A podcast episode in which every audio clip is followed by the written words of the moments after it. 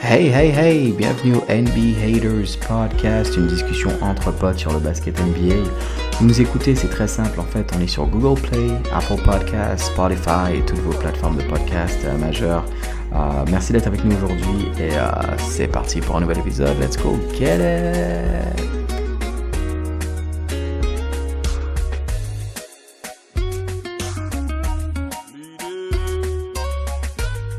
Look, bonjour à tous, un nouvel épisode de NBA Haters. Aujourd'hui, on a un petit épisode vraiment spécial. On a hâte de passer au travers de tout ça avec vous. Beaucoup de monde sur le deck, mais avant, comme d'habitude, le petit housekeeping note. On like, on subscribe, on est sur Facebook, Instagram, adresse email. Enfin, voilà, n'hésitez pas à interagir avec nous, donc ça fait toujours plaisir. Un beau deck. Je vais présenter un petit peu tout le monde avant de commencer. Montpellier, Zap, ça va ou quoi? Salut à tous. All right. J'ai Julien, a.k.a. The NBA Beast fan, avec son jersey de Dallas aujourd'hui. Ça va ou quoi, Julien? Ça va. Le comeback. All right, excellent. J'ai Callum, Mr. Lakers, toujours en place. Yes, easy like a Sunday morning. Shout out à Lionel Richie. Excellent. Marine, Mavi, Vice dans le building, comme d'habitude, à la pêche. Ça va ou quoi, Marine? Tranquille. All right, et on finit avec Tatane, le Brown fan. Le Brown in the building. OK, all right, voilà. Bon, parfait, on va commencer ça. Guys, avant, je voulais quand même prendre une petite minute pour rendre un hommage, en fait. La famille de NBA a été assez endeuillée cette année, en 2020. On perd Kobe en début d'année. On perd David Stern en début d'année aussi. Un petit peu plus tard, on a perdu Jerry Sloan. Et là, hier soir, on apprend malheureusement que Nate Robinson... il est tombé au combat littéralement, donc shout out à Nate, RIP, rest in peace my man, tu es dans nos prayers, ok? Alright, on va commencer avec ça. Je donne un petit shout out aussi à Junior qui nous a aidé avec la draft. Alright, donc Zaf, look, right into it, c'est toi qui as le first pick. Mais avant, je vais pas expliquer le concept, donc c'est vrai, voilà, je vais expliquer le concept. C'était tellement chaud là. Le concept, c'est simple. On prend deux drafts, deux bonnes drafts. La draft de 1996, donc celle avec Kobe, Nash, enfin Ray Allen, il y a plusieurs joueurs dans cette draft. On prend la draft de 2003, celle avec LeBron, Carmelo et Bosch. Et le but, ce qu'on va faire aujourd'hui, c'est de mélanger ces deux drafts-là et voilà, de faire un top 15, top des meilleurs joueurs. N'hésitez pas à liker, à nous suivre et à donner votre feedback si vous aimez bien ce concept-là. Zaf, tu as eu le premier pick. Vas-y, tout de suite, right away. Tu m'as dit hors antenne que tu hésitais entre Chris Heyman et Leandro Barbosa pour ton first pick. Exactement. Tu as décidé quoi là? Écoutez, j'ai décidé de faire dans l'efficace. Moi, je suis quelqu'un qui regarde les stats. Vous le savez, j'ai pris votre argent 3 années d'affilée. Donc, je vais choisir pour mon premier pick, LeBron James à contre-cœur, mais malheureusement. Mais non. Wow. T'es pas sérieux là. Je suis très très sérieux. Non. La vérité éclate. Quand tu regardes les stats, c'est-à-dire que tu regardes. Pas sérieux. Écoute, non, mais en fait, attends, je pose une question. Quand tu regardes les stats, c'est-à-dire que tu regardes 3 titres sur 10 finales, c'est ça en fait? C'est ce genre de stats, je regarde les points, les rebonds, les passes, je regarde les comptes, les interceptions, le pourcentage de panier, le pourcentage de lancers. Non. Mais d'accord, on est d'accord que là, tu le prends… écoute, je le prends… À la place de gars qui a gagné 5 titres. Hein. Mais c'est clair, mec. Bien sûr. Alors, c'est pour ça que je dis à contre-cœur, parce que… Qui n'a jamais changé d'équipe, qui n'a appelé personne pour qu'on vienne… Entièrement d'accord avec toi. Et les paramètres. Écoute, dans la en fait, à partir du moment où on fait une draft et qu'il faut faire avec les stats, je suis obligé de choisir le gars qui a les meilleures stats dans la liste. Et à l'heure actuelle, c'est LeBron. LeBron a les meilleures stats que Kobe, tu vois. Par contre, tes stats n'avaient pas les bagues, les rings. Ah non, mais j'arrive pas à ça, je suis tellement choqué. Est-ce que les rings comptent dans les stats de quand tu fais une draft?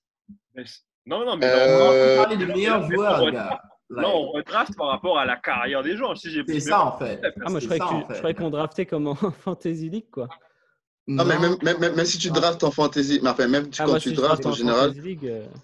quand tu draftes en général, tu draftes par rapport au potentiel de la personne et ce qu'elle peut apporter à ton équipe. Je pense que… Écoute, vous connaissez mon amour pour LeBron, qui est proche de justement, d'où la surprise, man.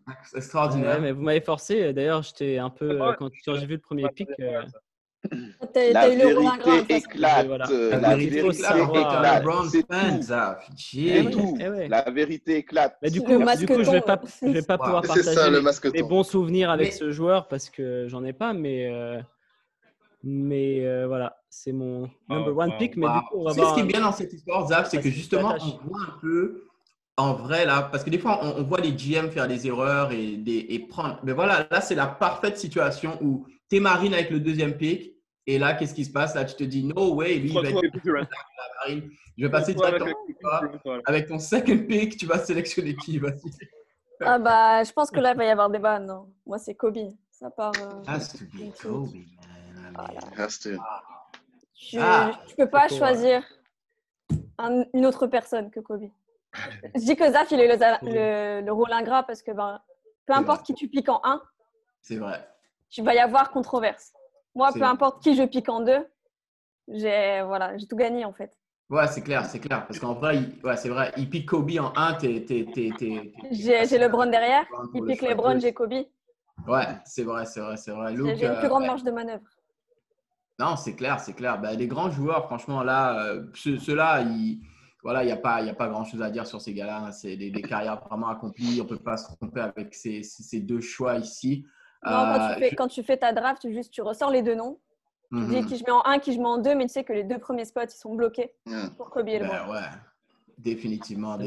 Après, on verra si… Bon, bref, je suis encore sur le choc. T'es choqué, Donry. Mais du coup, encore une fois, c'est basé sur les stats, basé sur les statistiques. Et je ne parle pas des titres, je te parle des statistiques du joueur. Non, le but, pour refaire l'exercice, le but, c'est vraiment, tu prends les joueurs, alors, tu les imagines tous à leur pic, en fait, de carrière, et tu les draftes, en fait. Tu vois, c'est enfin bon, mais du coup, Zaf, tu lui donnes son damn respect là à LeBron que tu le piques en? Non, on est vraiment dans le… Non, mais je lui donne son respect de joueur. Non, je suis choqué. Après, si tu mets des cornicheries en stats aussi, là, c'est… Moi, je suis super choqué et encore plus parce que c'est Zaf, quoi. Ah, mais ouais. Zaf, quoi. C'est Zaf. Écoute, moi, je suis pragmatique. Je regarde des stats. D'ailleurs, ça a payé les 3 dernières années. C'est dommage. Prime careers, man. On parle de prime. Tu mets tous les deux dans leur prime. Tu as le choix entre les deux et tu prends LeBron. La vérité éclate. Tu es on the record, Zaf. Mais l'avantage, c'est que l'enregistrement est chez moi. Bon,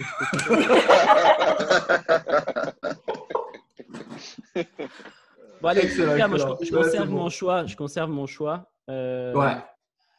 Je pense que à terme, même LeBron va passer devant Kobe si ça continue comme ça. Regarde l'équipe des Lakers.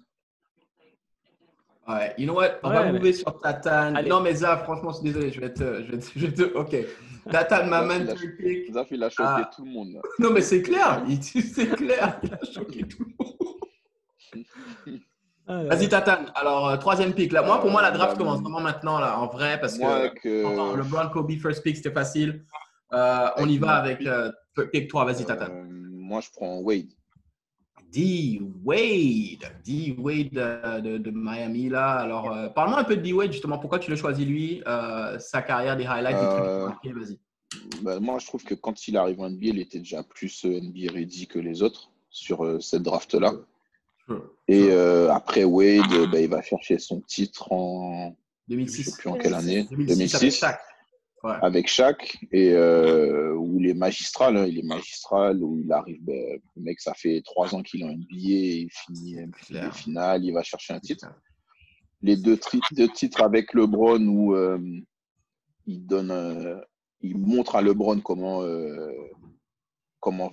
la touche finale en fait qui manquait, tu vois. Je suis content que tu reconnaisses ça quand même. LeBron ne gagne pas son titre sans Wade, en fait, en vrai, son premier titre. Non, ça, et puis parce que c'est un joueur qui est fun à regarder, qui a des highlights, le poster sur Varejao, des trucs de ouf qu'il a fait toute sa carrière. Et puis même hors basket, c'est un gars qui… avec Gabriel Union, tout ça, qu'on aime bien suivre, en fait. Il est à la retraite et tout. Donc voilà, pour moi, Wade. Ouais, merci pour ça. C'est un bon choix, vraiment. Calonne et Juju, donnez-moi un souvenir, quelque chose auquel… Quand vous pensez à D-Wade, vous pensez à quoi là? Un souvenir, un highlight, quelque chose en particulier? Moi, premier souvenir de D-Wade, en fait, c'est une des… Enfin, cette draft-là est vraiment incroyable parce que je me rappelle, c'était une des premières promos où vraiment j'ai suivi la March Madness. Et donc, mon premier souvenir, vraiment, c'est quand il est à Marquette. Marquette, ouais, ok. Il avait mis un tir un peu qui finalement sera son signature move, quoi. C'est vraiment des trucs un peu jordanesques où il se tord de tous les côtés. Il avait fait le tour de Sports Center, etc. à l'époque. Ouais. Donc, ça serait ça. Sinon, en NBA, c'est encore sa première année. Playoff, je crois, c'est premier tour, deuxième tour. Quand il fait le step back sur Baron Davis. Il met le buzzer. C'est pas un buzzer beater, mais c'est un tir qui fait gagner, quoi. Et il était rookie, c'est clair. Il était rookie en playoff et on lui met la balle dans les mains. C'est l'époque où il n'y a pas encore Shaq, je crois. Non, il n'y a pas encore Shaq. En 2003, il n'y a pas Shaq, il est tout seul. Il y a toujours la Marodome, etc. Ouais. Et voilà, donc moi, ça serait ça. Parce que vraiment, là, c'était vraiment OK. Là, c'est un vrai gars, quoi. C'est le premier match de playoff limite, tu fais ça. Ouais. Welcome to the NBA, quoi. Donc, ouais. Non, c'est clair. Ça m'a fait penser avant, Calonne, t'inquiète, je vais envoyer ça dans la direction. Quand tu as dit D-Wade, ça m'a fait penser aussi à Tatane qui, je pense, il y a 2 ans ou quoi, dans la première fantasy, où toi, c'était ta première fantasy et tu as drafté D-Wade alors qu'il jouait aux Cavs. Ouais, t'avais pas trop compris le concept à l'époque. C'est pas son truc à Tatane, les fantaisies. C'est vraiment pas son truc. Je suis pas très fort. Non, il s'est amélioré. Il n'avait pas compris le concept. Le mec, il avait drafté D-Wade.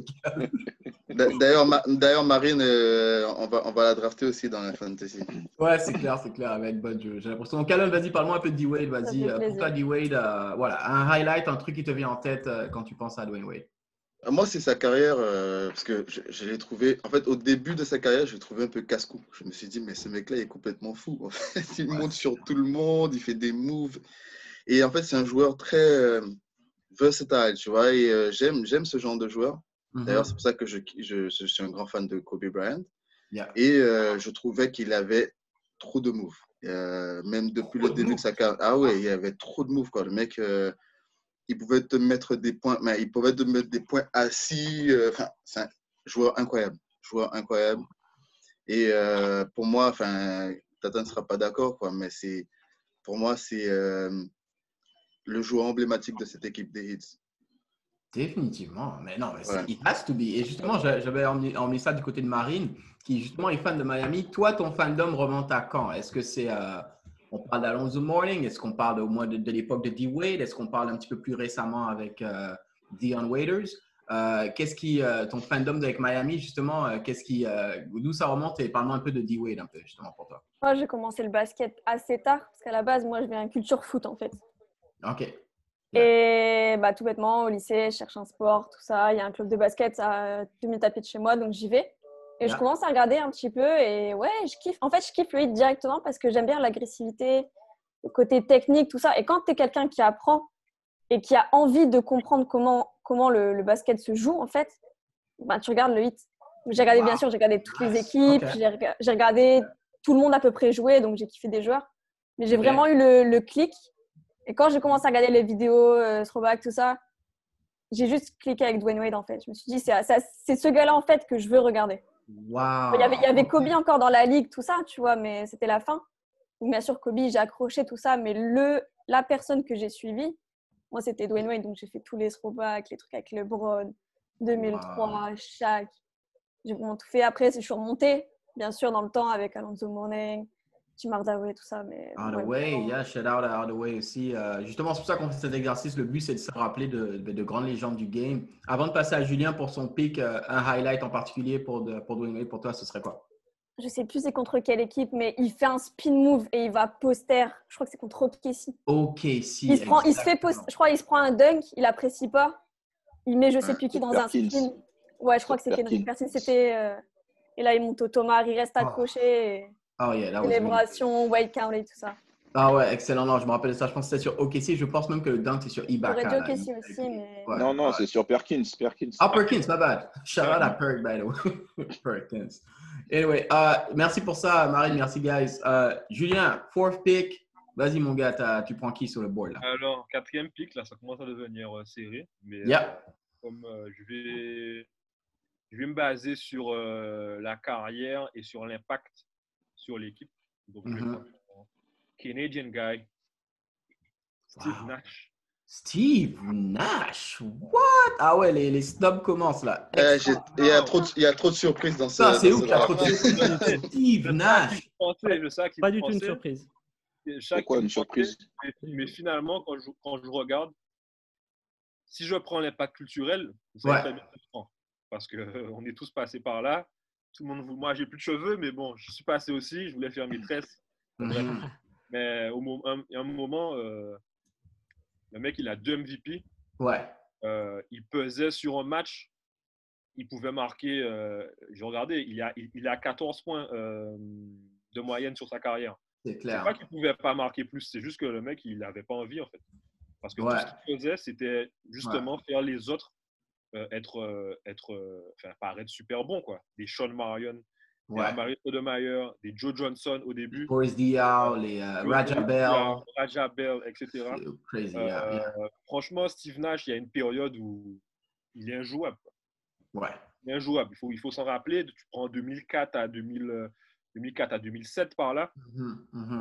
Voilà, quoi. Il est injouable. C'est l'un des premiers gars qui petit un peu avant Steve Nash, avant Steph Curry. Il rentre dans la raquette, il retourne, il met des pull-up jumpers sur une jambe, tu vois, des trucs comme ça. Donc, pour moi, et il a deux MVP. Même si, effectivement, peut-être que Shaq aurait dû en avoir un, mais au moins, il aurait eu un MVP, tu vois. Et je trouve que son équipe des Suns a changé un truc à NBA, quand même. Oui, clairement, ils ont révolutionné le jeu, c'est clair. Et ils gagnaient plus ou moins, tu vois. Généralement, tu n'arrivais pas loin, quoi, quand tu jouais comme ça. Donc, non, c'est clair, c'est clair. Non, très bon choix. En fait, au vrai, maintenant, quand tu fais son case comme ça, effectivement, tu constates que oui, le body of work de Steve Nash est quand même assez important. Zach, tu voulais dire quelque chose justement sur Nash? Non, moi, je suis d'accord avec le pic de Juju. Si on parle du point de vue stat, moi, j'ai pris cette optique, c'est-à-dire de regarder les statistiques des joueurs sur leur truc sans regarder le palmarès. Ouais. Ok, et sans regarder le palmarès, Nash arrive en 4e position, donc il est là au 4e pick.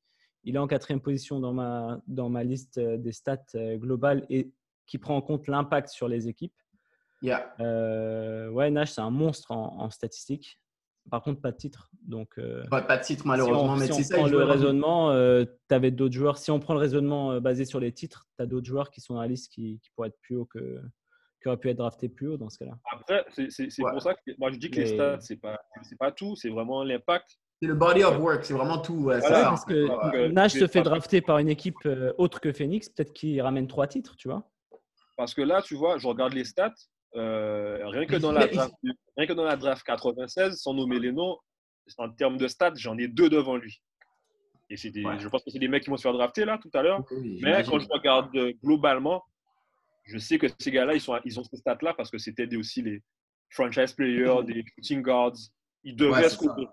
Et si Nash, il avait voulu faire ça, il l'aurait fait.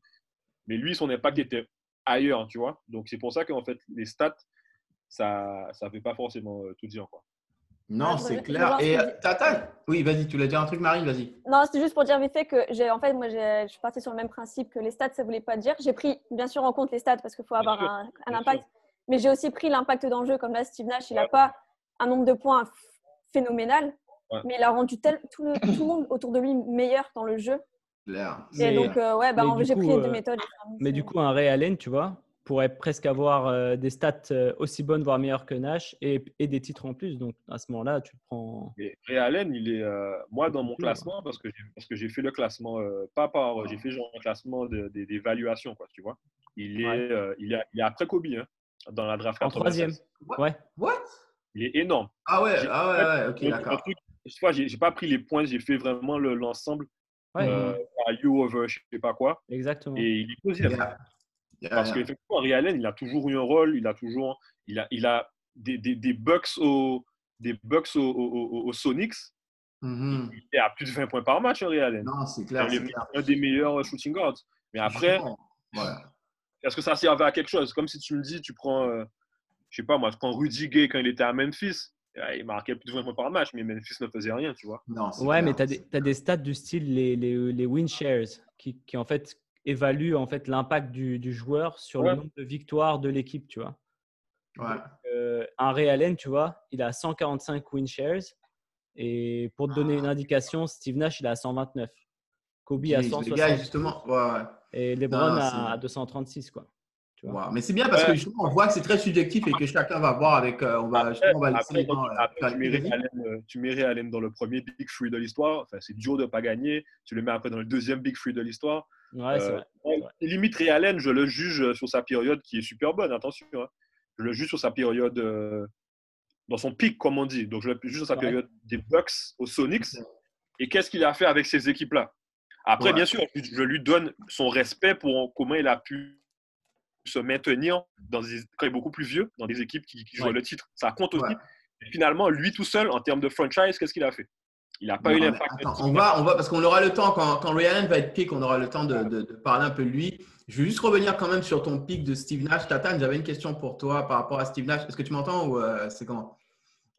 Ok, parce que tu es sur mute, au pire, je peux la poser. Tu m'entends ? Non, c'est bon. C'est ok, bon, nickel.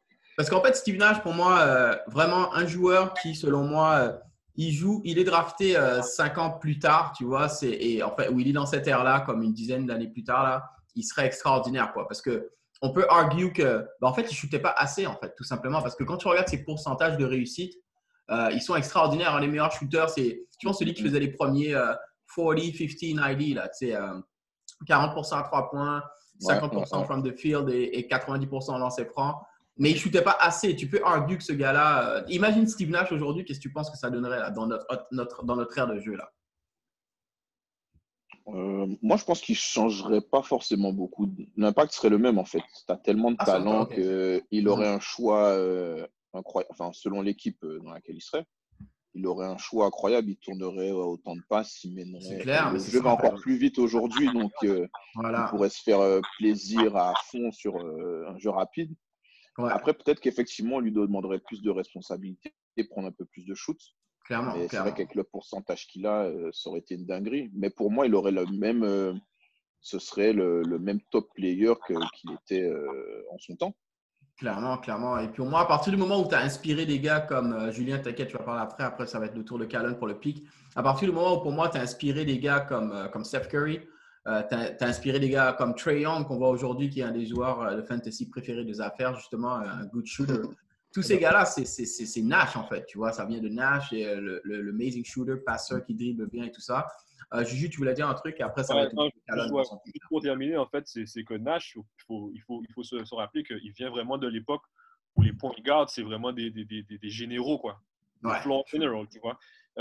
C'est après que dans les années 2000, tu as des mecs qui arrivent, des Steve Francis, où vraiment les meneurs deviennent des gars qui sont explosifs, qui sont les gens qui deviennent scoreurs. Ouais. Et on a maintenant des Westbrook, des John Wall, des Kyrie Irving.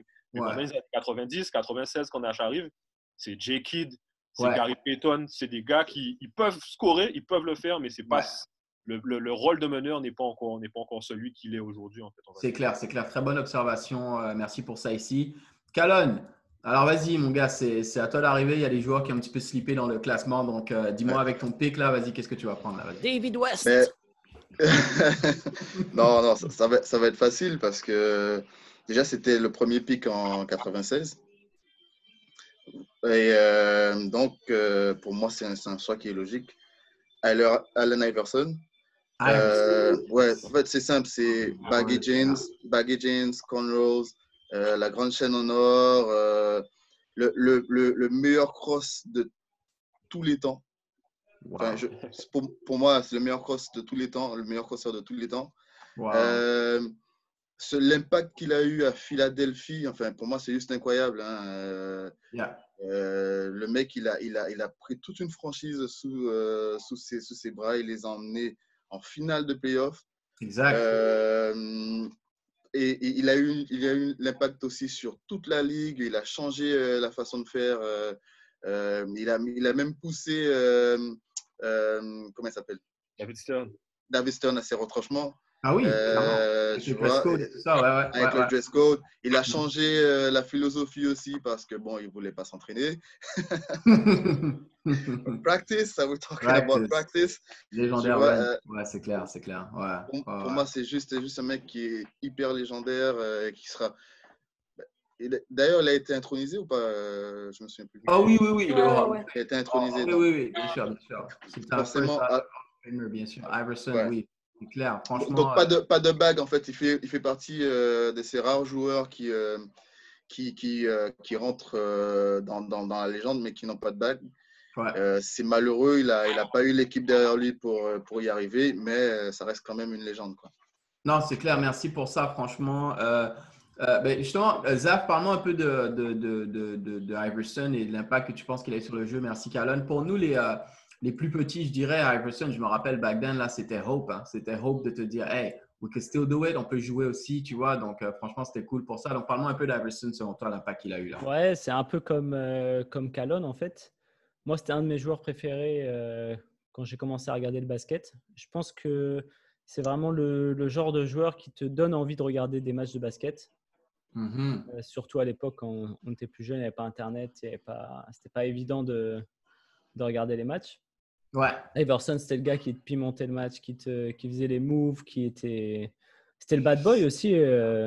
Quand tu regardes les reportages d'Iverson, j'ai l'impression que chaque reportage t'amène des nouveaux éléments sur le joueur, sur la personne, sur son environnement à l'époque. C'était pas évident pour lui de faire sa place et de se battre contre tout ce qu'il y avait autour de lui. Des trucs de police, etc. Non, il a changé la ligue, il a changé le basket pour le meilleur. Dommage qu'il n'ait pas eu de bague, il aurait mérité. Ouais. Et surtout, il a un MVP quand même en 2001, il est quand même MVP. Ça, mais dommage qu'il n'ait pas réussi à transformer sa carrière en une carrière plus longue. C'est-à-dire qu'il n'a pas su s'adapter à certains moments, à prendre un second rôle comme peut-être Melo a aujourd'hui tourné son truc. Dommage. Exact. Voilà. Exact. Non, c'est clair. Juju, Marine et Tatane, donnez-moi à chacun votre tour, bien sûr, donnez-moi des highlights, un truc, premier truc. On pense à Iverson, vous pensez à quoi là? Tyloo. C'est clair. Tyloo. Parce que ça, genre, franchement, à cette époque-là, c'était 2001. J'avais le maillot d'Iverson. J'en avais au moins 3, je crois. Comme tous les maillots, quoi. C'était le premier 2K. Et je me rappelle, je jouais avec les Sixers sur 2K. Donc, le premier match, j'étais à fond. Yo-Yo était pour les Lakers, j'étais à fond pour les Sixers. Et ce premier match, il est incroyable, tu vois. Donc, moi, c'est l'action sur Tyloo. Franchement, je me vois la regarder vraiment, tu vois. Donc, ça, quoi. Ouais, et le All-Star Game 2001, avec Marbury, etc. Ouais. Ils reviennent de 20 points. Avec Carter, etc. Ça, les deux. C'est clair. Merci. Marine, Iverson, pour toi, tu penses à quoi? Ouais, j'avais aussi Tyloo, donc… Tyloo, hein, c'est légendaire, ça. Ouais, franchement. Ouais, je dirais quand même vraiment le cross tête de raquette sur Michael, quoi. Oh, sur MJ? Come on! Exact. Oh yeah, of course. Non, c'est vraiment clair. L'action… Qui n'a pas essayé de le refaire? Franchement. Qui n'a pas essayé de le refaire en tête de raquette? Ouais, non, c'est clair. Mais moi qui suis arrivé 20 ans après… tu vois, genre, j'ai essayé de le faire revenir. Mais non, c'est légendaire, c'est clair. Parlant de cross, moi aussi, avant d'envoyer ça sur Tatane, moi, c'était un double cross qu'il fait sur, putain, je sais plus qui. Je pense que c'était un joueur des Wizards. Daniels. Exactement, Antonio Daniels, je crois, des Wizards. Où il le cross une fois, il tombe, et après, il le cross. Oh, God, this one. Ah, ouais. All time pour moi, c'est celui-là pour Iverson. Bien sûr, avec Tyloo et MJ. Tatane, vas-y, tu penses à quoi quand tu penses à Iverson? En fait, vous avez déjà dit les actions principales, on va dire. Moi, je pense à un autre truc là, le côté style. Iverson, c'était les tresses. C'est clair. Et je me souviens des vestiaires du All-Star Game de je ne sais plus quelle année, où il arrive et il retire son durag. Quand il s'était rasé la tête. Et en fait, le mec a tellement toujours eu les tresses qu'il avait, même en rasant sa tête, il avait un trait qui était sur sa tête, là. Et je me dis, mais en fait, le mec, c'était ça. C'était au-delà du basket, c'était une silhouette, un style vestimentaire, un style… le hip-hop aussi. Le hip-hop ça aussi, c'est clair. Dans la ligue. Donc, voilà. Pour moi. Parfait. Nickel, non, merci pour ça. Franchement, c'était cool. Fais ça, on va passer au… ça va être mon pick. Donc, moi, j'ai le 6e pick. Avec mon pick, en fait, je vais choisir un gars qui a joué pour les Toronto Raptors, qui a aussi fait partie du Big Three en 2003, classe de 2003. C'est Chris Bosch, en fait. Je vois les têtes un petit peu surprises, mais je vais vous expliquer pourquoi moi, je prends Chris Bosch ici. Chris Bosch, moi, c'est un winner dans le sens où…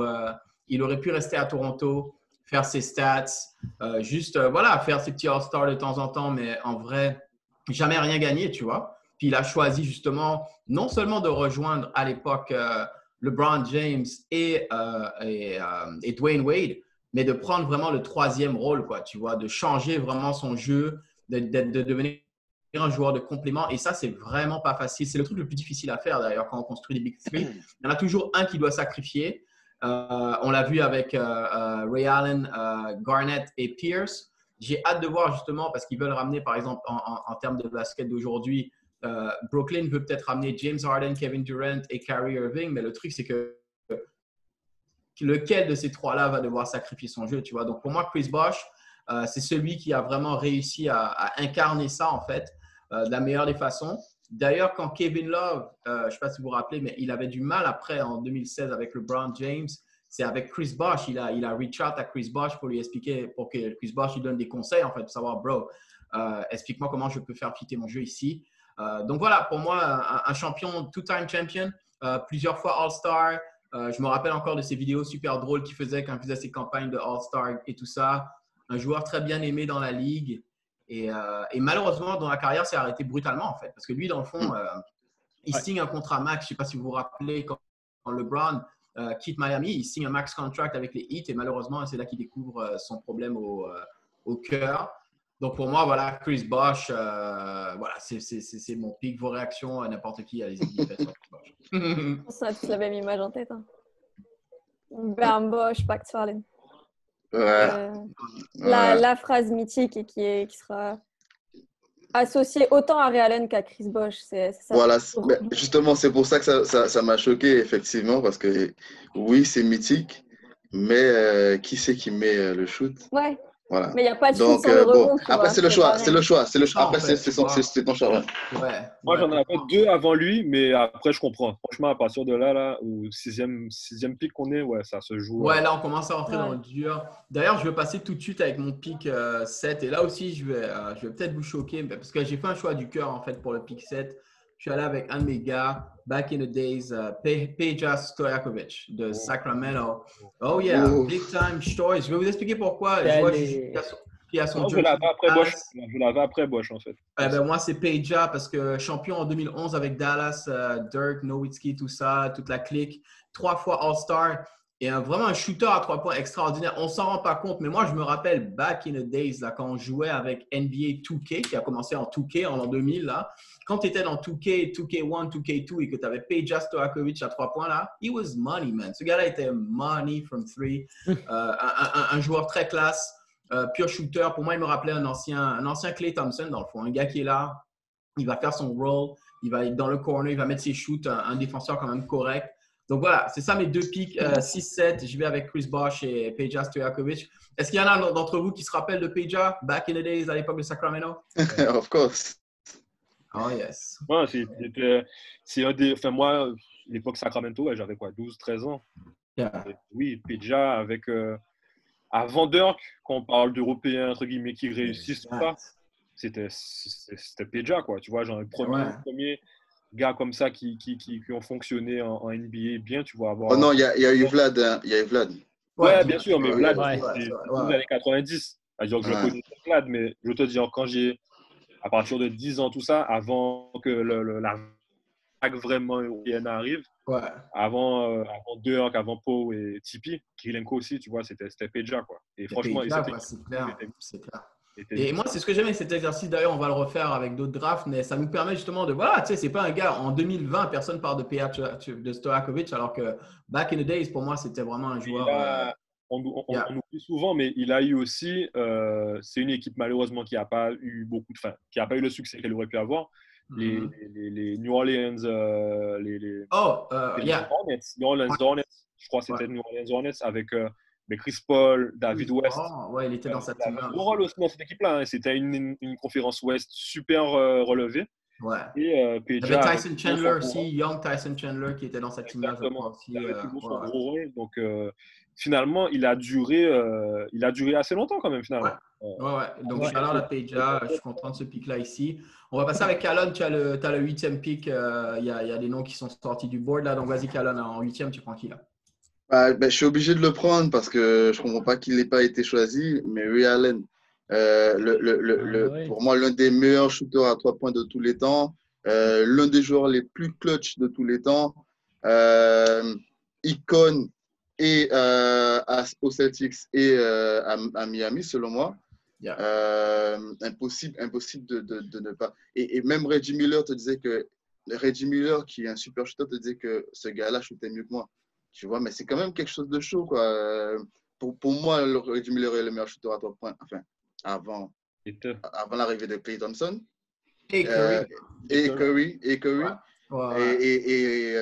Et Miller te dit que ce gars-là était aussi efficace que moi, voire plus efficace que moi, quoi. Donc, wow. Ouais, c'est clair. Et puis, vraiment, merci. C'est vrai que Ray, effectivement, c'est un très bon pick.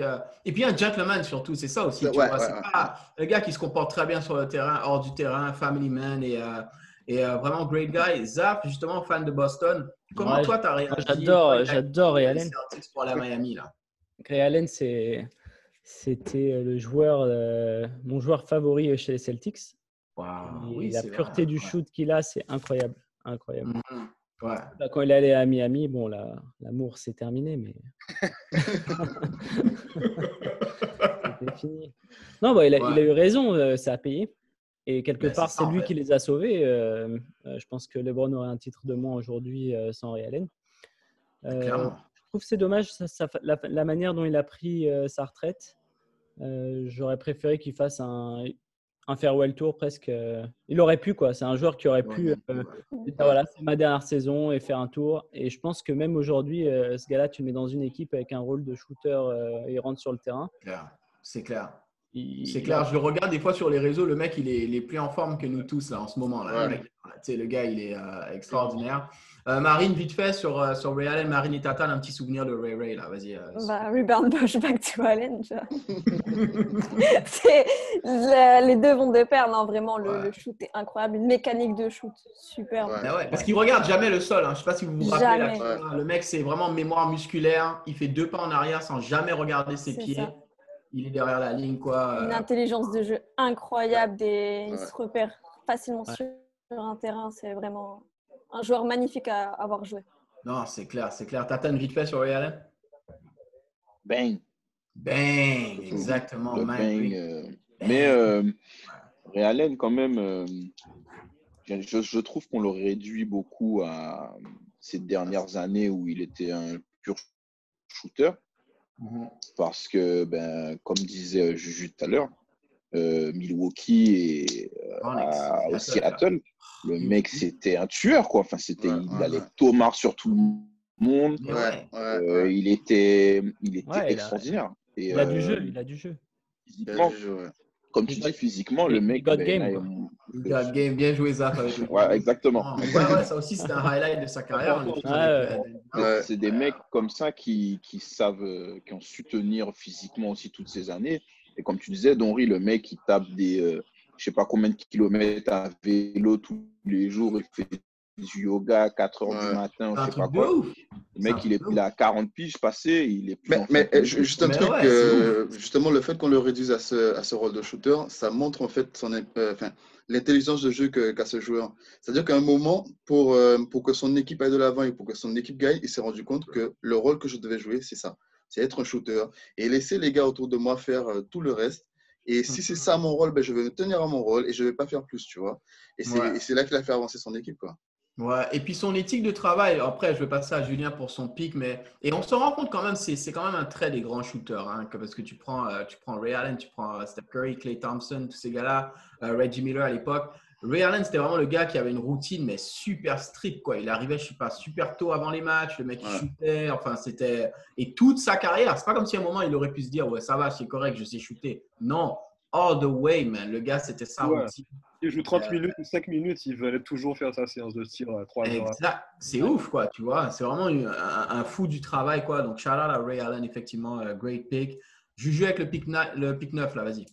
Ah, ben, je suis content que ça tombe sur moi. Ma main, man. Melo. Melo. Franchement, ça me fait… Je l'avais un peu…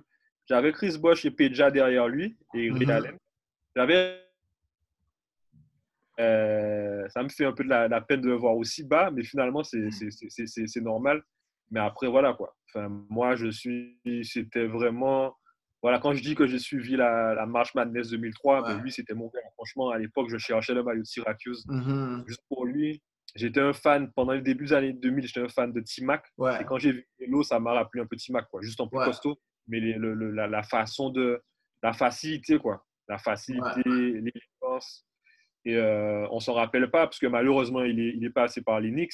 Ouais. Mais quand il arrive en NBA, LeBron gagne le Rookie of the Year, mais voilà, quoi, c'était pas une évidence, parce que Carmelo était vraiment dans une équipe qui allait jouer les playoffs et il avait un rôle.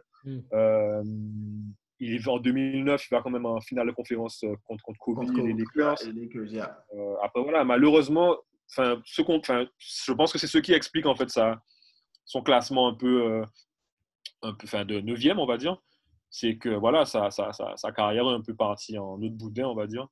Mais en fait, au-delà de ça, et tu as raison, juste de dire qu'au-dessus de lui, en fait, tu as qui ? Tu as des champions, tu as des MVP, tu as des… Au bout d'un moment, c'est comme Melo, don't get me wrong, great player, but c'est ça la fin du jour, tu vois. Exactement. Mais tu vois, en termes de basket, on peut pas dire que Carmelo, il n'était pas aussi bon qu'un Nash, qu'un Wade, tu vois, il a fait du basket. Mais effectivement, les choix ont fait… Je pense que c'est ces choix de carrière, ces problèmes, je sais pas, de comportement, peut-être aux Nuggets avec Karl.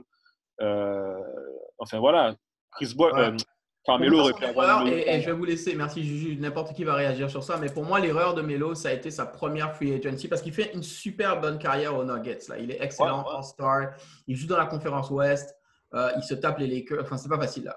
Sa première free agency là, quand il demande son move pour aller aux Knicks là, pour moi c'était ça l'erreur, parce qu'à l'époque il pouvait aller aux Bulls et former un Big Three avec, back in the days, je pense, Derrick Rose, Joakim Noah, et il y aurait eu lui dans la team, tu vois. Donc ça, il n'a pas choisi de faire ce move-là. Il voulait plus aller en mode non, je vais aller aux Knicks. Et en fait, il est allé aux Knicks tout seul, en fait, parce qu'ils ont dû…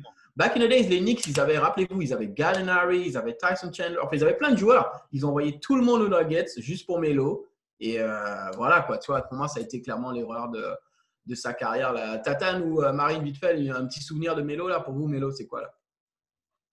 Vas-y, Tatane, si tu as quelque chose qui te vient. Melo, mon premier match au Madison. Mon seul match au Madison, d'ailleurs. Ouais.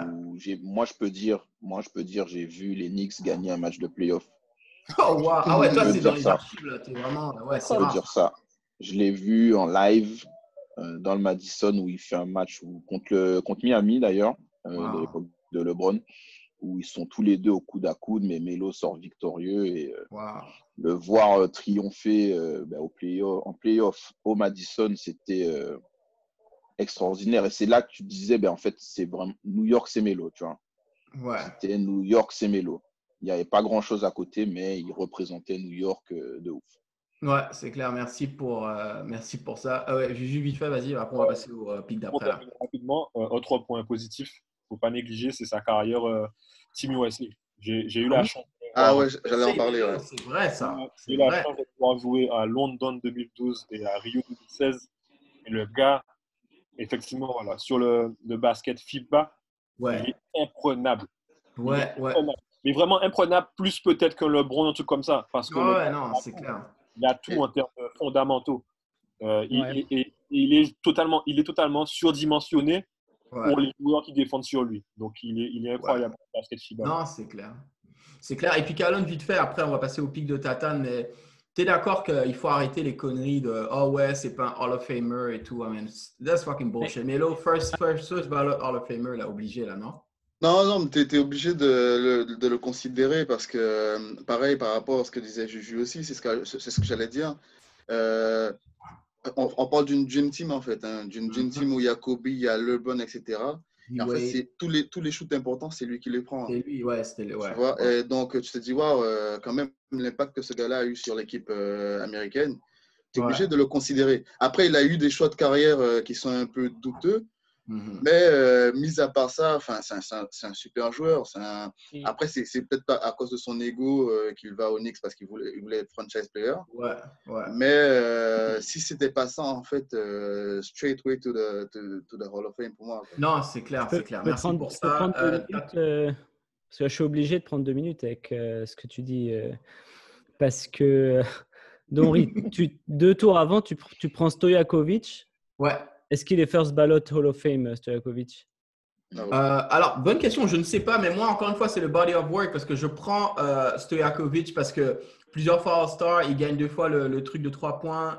Mais au-delà de ça, c'est un champion NBA, man. C'est un champion NBA, longue carrière. Tu peux arguer qu'il a joué dans des moments vraiment importants. Je me rappelle des séries de playoffs avec les Sacramento Kings. Donc, c'est vraiment ça, en fait, tu vois. Après, je comprends pour le… Si tu te bases sur la hype et le style et I don't know, like le overall, ok, Melo, tu regardes le basket, pour moi, Stojaković, man, dans le body of work, il est définitivement aussi Melo. C'est ça que c'est dur en fait pour lui, malheureusement, parce que, comme disait Juju, ça fait de la peine de le voir là, en vrai, là, tu vois. Regarde, là, il est en train d'essayer. Au final, moi, je trouve que, au vu de sa face, par exemple, tu mets un LeBron au Knicks. Tout à l'heure, Juju parlait que pendant le rookie year, ils étaient au même niveau, LeBron et Melo. Yeah. LeBron a réussi à s'élever beaucoup plus vite que Melo. Tu mets un LeBron dans cette équipe des Knicks, je pense quand même qu'ils arrivent en finale, tu vois. Alors que Melo n'a jamais su, dans aucune équipe, vraiment prendre une place de leader et amener l'équipe au sommet, tu vois. Non, c'est clair. Et puis, le parallèle en plus, c'est que regarde, les 2 jouent encore jusqu'à présent. On les a vus s'affronter au premier tour des playoffs, dans les playoffs avec Portland. Là, c'est 2 rôles complètement différents. Tu as LeBron qui est encore au pic de sa carrière et Melo qui est… qui, don't get me wrong, il joue encore correctement. Ben, he's a role player, man. You know, c'est comme juste ça, là. So, non, franchement, c'est dur de le voir là, mais c'est juste fair, selon moi, là. Tatane, vas-y, pick 10. T'as qui, là, sur le board? Là, ça commence… on est dans le dur, là. Il reste 2. Là, très compliqué. Non, il y a des bons gars, les gars. Non, il y a des bons gars. Les partager, c'est chaud. Moi, alors là, je vais partir sur le principe d'un joueur dont tu as besoin dans ton équipe. Mm-hmm. Je prends Boris. Bobo! Waouh! Moi, je prends Boris Dio. Je prends Boris Dio parce que c'était… grave. Loin, mais, je prends Boris Dio parce que unanimement, tout le monde a toujours dit que ce mec-là, il est extraordinaire. C'est produit de ouf. À Phoenix, il a fait des trucs, mais on se demandait comment il faisait ça, en fait. Mm-hmm. Je sais pas pourquoi… après, on connaît un peu le personnage. Il est toujours à la cool, pépère, machin. Et c'est peut-être ce qui a nuit, entre guillemets, je dis bien entre guillemets, à sa carrière, parce qu'il aurait pu avoir une plus grande place, je pense, plus d'impact. Mm-hmm. Et il te faut un mec comme ça, en fait, un gars qui est capable de tout faire, qui est apprécié de tous ses coéquipiers, coach. Mm-hmm. Et du coup, là, ça commence à être dur au niveau des pics. Donc, mon choix, c'est Bobo. Non, Bobo, bon choix. Quelqu'un veut me parler un peu de Boris Diaw? Moi, la seule chose que je veux dire sur lui rapidement, après, je vous laisse le floor, c'est… Un des rares joueurs, pour moi, c'est lui et Zach Randolph qui arrivent à être super productifs quand ils ne sont justement pas en forme, quoi, en termes de body shape. Parce que lui et Randolph, là, Zach Randolph, back in the days avec Memphis, tu regardes les gars, tu te dis, my God. Et pourtant, ils prennent les rebonds, ils font des passes. Et Boris Diaw, tu sais, quand on parle de ce fameux concept de basketball IQ, là, pour moi, c'est exactement ça. Le type de joueur, pas très athlétique, mais super smart, qui arrive à lire le jeu, faire des bonnes passes, etc. Donc, qui est-ce qui veut me parler un petit peu de Boris Diaw vite fait rapidement? En fait, c'est difficile. Alors, c'est difficile parce que, tu vois, moi, je comprends, en fait, le choix de Tatane. Mais si on rentre dans ces considérations, il y a beaucoup de joueurs qui ont tenu, pas aussi bien que Boris Diaw, mais qui ont tenu ce rôle-là, en fait. Je pense, par exemple, à Robert Horry, tu vois. Mm-hmm. C'était un très bon joueur. Il est très décisif, etc. Mm-hmm. Mais je veux dire, est-ce que tu considères que, même si on fait sa draft class, est-ce qu'on va le considérer lui devant un autre, etc. Tu vois, Surtout que moi, j'ai de l'exercice, justement, on va le faire. Justement, parce que surtout que j'ai des noms enfin, sur ma liste, je ne vais pas en parler, qui, eux, ont eu de vrais impacts sur les équipes où ils sont passés, en fait. Et c'est des gars qui ont eu des bêtes de stats, etc. J'aime beaucoup Boris Diaw, mais je me demande, est-ce que ce n'est pas un choix du cœur, enfin, ce n'est pas un choix parce qu'on est français et qu'on le choisit, en fait. Est-ce qu'il a vraiment sa place en top 10 ? Mais même si c'est un joueur que j'apprécie beaucoup, hein, j'aime beaucoup ce qu'il fait, mais je suis obligé de penser que bon, peut-être qu'on l'a choisi là parce qu'on est français. On aura le temps de voir justement quand on va faire les mentions honorables à la fin, on va le temps de voir justement des joueurs qui n'ont pas été pris au profit de Boris Diaw. Effectivement, t'emmènes un point quand même. Vas-y, Juju, vite fait. Non, moi je trouve qu'il a sa place. Hein. Même dernièrement, Steve Nash est passé dans le podcast avec Matt Barnes et Stephen Jackson. Et voilà, Stephen Jackson, il disait ça à tout le monde. À un moment, Steve Nash on demande à Steve Nash, c'est qui le gars pour toi qui est le plus talentueux au basket à qui tu as joué? Il dit Boris Diaw. Et genre, Stephen Jackson regarde Matt Barnes et lui fait, tu vois, je t'ai dit. Matt Barnes veut pas il dit à Steve Nash, Matt veut pas me croire. Le gars le plus fort, basketement. On parle de talent, tu vois, qu'on a joué au basket, on sait de quoi on parle. C'est ça. Boris Diaw, et il n'était pas athlétique à la fin de sa carrière, quand il a pris son poids, quand il est allé à Charlotte. Boris Diaw, il gagne le concours de dunk All-Star Game en France. Enfin, à la base, c'est un high flyer, Boris Diaw. Waouh, ok, c'est dur de passer. Il est comme ça, c'est dur d'imaginer ça, ouais, d'accord. Ouais. Il est comme ça au début. Quand il arrive au Hawks, il est meneur. Hein. Il est meneur, il est comme ça. Il a su s'adapter. On reparle du rôle. En 2013, en 2014, en 2013, les Spurs perdent. Mais c'est prouvé sur Internet, aller sur les trucs. Quand Boris Diaw était sur le terrain en 2013, LeBron James avait du mal. 2014, il fait des playoffs de malade aussi. Il aurait vraiment pu avoir deux bagues en ayant un rôle à la Robert Horry, tu vois. Non, c'est clair. C'est plus dans le jeu et tout. Moins de shoot à 3 points, etc. Mais je trouve que sa place n'est pas volée, quoi. Ok, parfait. Merci pour ça, Juju. Marine, le pic 11, là, on rentre dans le dur. Il nous reste 2 pics, il reste toi et Zap après. Il y a de l'hésitation. Mais je pense que je vais changer un peu mon classement et je vais partir sur Antoine Walker. Wow. Je me dis, il n'y a pas eu beaucoup de big men de choisis. Donc, je le fais monter d'un cran pour la beauté de la chose. Énorme stats. Moi, j'ai pas eu la chance de le voir beaucoup jouer, forcément. Voilà. Mais quand j'ai fait les recherches, j'ai fait mes recherches, tu sais, petite documentation, petite vidéo YouTube, pivot dominant, monstre statistique. Alors, pivot, tu dis pivot dominant et ça me fait parce que j'ai eu l'occasion de le voir jouer. Ouais. Et non, mais c'est un gars que j'ai beaucoup apprécié. Pour moi, c'est l'un des premiers, enfin pas le premier, mais l'un des premiers pivots à shooter aussi facilement à 3 points, quoi. Et vous rappelez justement de sa phrase qu'on lui a demandé pourquoi il shoot autant à 3 points? Je me souviens pas de sa phrase. Non. Sa réponse à ça, on lui demande Antoine pourquoi tu shoots autant à 3 points. Il a dit c'est parce qu'il n'y a pas de ligne à 4 points. Ah oui, effectivement.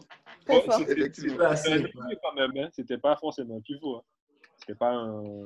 C'est un big man, quoi. Mais c'est un big man. Il était big. Il était big, quoi. Ouais, wow. Antoine Walker, un des Celtics. Zap, est-ce que tu étais déjà fan des Celtics à l'époque de Walker ou Ouais, je commençais à suivre. Ouais, si, c'était 2006. Il a joué en 2006-2007. Non, en 2006, il était au Heat, je crois. 2006, ouais, 2006 il a mis. Ah non, il a été. Ils l'ont trade pour faire le Big Three, justement. Non. Non, il fait. Il est au Mavericks. Non, qu'est-ce que je raconte? Non, il est à Miami en 2006. Parce qu'il gagne le titre en 2006 avec eux. Il fait 2 saisons à Miami. Ouais, c'est ça. Il est champion NBA, Antoine Walker. Wow. Ouais. Ça, je ne l'avais pas vu. Malheureusement, un des joueurs qui n'a pas su gérer c'est son argent, parce que lui, il fait partie de ceux qui ont malheureusement fini bankrupt. Et donc, ça aussi, c'est un sujet qu'on va aborder aussi, tu vois, éventuellement. C'est ces joueurs qui malheureusement ont perdu toute leur fortune, là. Mais effectivement, il était fan d'avoir joué. C'était lui qui faisait le chimie, je crois. Ouais. Très bon joueur. Ouais, wow. Great pick. Marine, Zaf, on va finir avec toi. Après, on va donner les mentions honorables. Chacun, mais vas-y.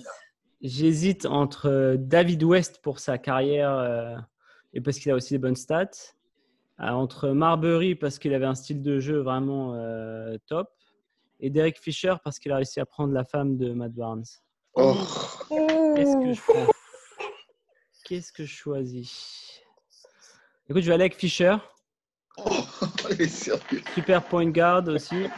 Et surtout. Oh, Zaf extraordinaire. Attends, et surtout parce qu'il a aussi 5 titres NBA quand même.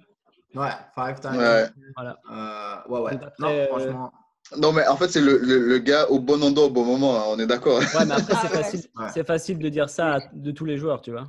C'est l'homme qui tombe à pic. Ouais. Ah, il était clutch, hein, Fisher. Il était clutch, oui. Demande au Magic à l'époque de Mickaël Piétrus, là, il les a tués, gars. Ah non, demande à Matt Barnes. Non.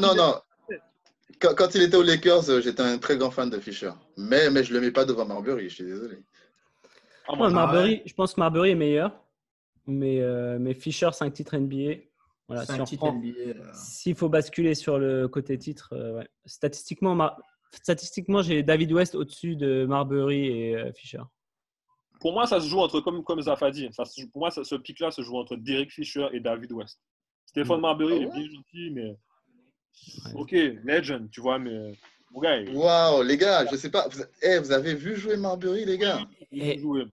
Moi, j'étais entre Walker et Marbury, hein, j'avoue. Ah, mais les gars, Marbury, c'est une légende. Passons mention honorable. Vas-y, Carlon, parle-moi un peu de Marbury, là, tu vois. De ceux qui ont été snobés, là, vas-y, après, parle-moi un peu de Marbury, toi. Marbury, il est rentré dans la ligue. En fait, il a pris la ligue by storm. Parce qu'il était hyper talentueux, ce gars-là. Enfin, en fait, à l'époque, on parlait d'Allen Iverson. On mettait Marbury dans la même classe qu'Allen Iverson. Parce que le gars, il avait trop de classe, en fait. Il jouait super bien. Il a vision de jeu, shoot, mais tout ce que tu veux, quoi. Et c'est un gars qui n'a pas eu de chance aussi, parce qu'à un moment, il avait une très bonne équipe. Ils auraient pu aller très, très loin. Et malheureusement, ils se sont cassés les dents. Mais, je veux dire… Tu parles de qui? Des Knicks ou Non, à Minnesota. À Minnesota, oui. Avec Garnett. À Minnesota, ouais. Avec Garnett, ils formaient un très beau duo. Ils n'ont pas eu de chance. Voilà, quoi. Mais franchement, Marbury, c'est… Pour moi, moi, je l'aurais même mis un peu plus haut, Marbury, tu vois. Mais tu mets au-dessus de qui? C'est ça, en fait, le truc. En vrai, déjà, je mets au-dessus de Duo. Je le mets aussi de Dieu, tout simplement. Marbury, carrément. Tu vois, donc bon. Mon gars, je mets même Pachulia au-dessus de Dieu à l'heure actuelle. Donc, Et alors, est-ce que je peux avoir un second mention?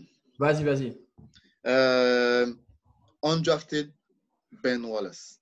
Tout à l'heure, on parlait de Boris Diaw. Et pour moi, c'est un joueur qui rentre en fait dans cette lignée-là. Ouais. Des gars en fait qui vont pas te mettre 20 points tous les jours, etc., mais qui sont très importants dans le système qui est en place. C'est clair. Très bon point, très bon défenseur. On se rappelle tous de son afro avec le bandeau qu'il mettait, super physique. Non, franchement, Ben Wallace, c'est effectivement un joueur qui faisait son taf en fait à l'époque. Il est undrafted, les gars. Undrafted, ouais, ça je ne savais pas par exemple. Tatane, est-ce que toi tu as une mention honorable d'un joueur qui n'a pas fait le cut mais que tu aurais pu voir quand même? Non, tous ceux que j'avais. J'avais dit. Ouais, j'avais O'Neill après. J'avais O'Neill après et j'avais Piétrus. Mickaël Piétrus, lui pareil, c'est ça. Le palmarès n'est pas là malheureusement. Juste ouais, mais c'est parce qu'après on arrivait à 13e, 14e au bout d'un moment. J'allais pas mettre Zaza Pachulia non plus quoi, tu vois. Ouais. Je préfère mettre même Piétrus. Ouais. Non, c'est après, Zaf a parlé de Marcus Camby. Moi, je me rappelle de lui aussi, un solid veteran, vraiment un gars qui faisait son taf, hein, tu vois. Donc, il a duré longtemps, franchement. Des années de Batum aux Blazers, Marcus Camby est toujours dans le 5. Il a 35 ans. C'est un rock en défense, il prend toujours des rebonds. Onyx avec Allen Houston. Onyx de 99. Il a duré super longtemps. C'est pour ça que je pense que Marcus Camby, c'est vraiment mention honorable parce qu'il a été performant en fait toute sa carrière. Bien sûr, mais à 35 ans, il ne mettait plus 20 points, mais il était dans un 5 et il jouait plus de 25 minutes par match, quoi. Donc, clairement, Marcus Camby, ouais. Parfait. Merci. Franchement, gars, je pense qu'on a pas mal fait le tour. On va wrap up sur ça. C'était vraiment fun. J'espère que vous avez aimé l'exercice. Et puis, on va refaire ça. Franchement, on va encore prendre d'autres drafts en mélanger tant qu'à faire. Donc, merci à tous. Merci, guys, d'avoir été là. Et puis, on se retrouve pour la prochaine fois. J'ai une mention. Ah, vas-y, vas-y, go for it. N'oubliera pas que Zaf a choisi LeBron en numéro 1. My God. Non, mais j'en reviens toujours. La vérité éclate, les mecs. La vérité éclate. On va se laisser sur ça avec Zaf qui choisit LeBron first pick. Bye bye. Merci encore. Merci, Marie. Merci, Juju. Merci, Tatan, Calonne, Zaf. Peace out, guys. Take care. All right. Yeah.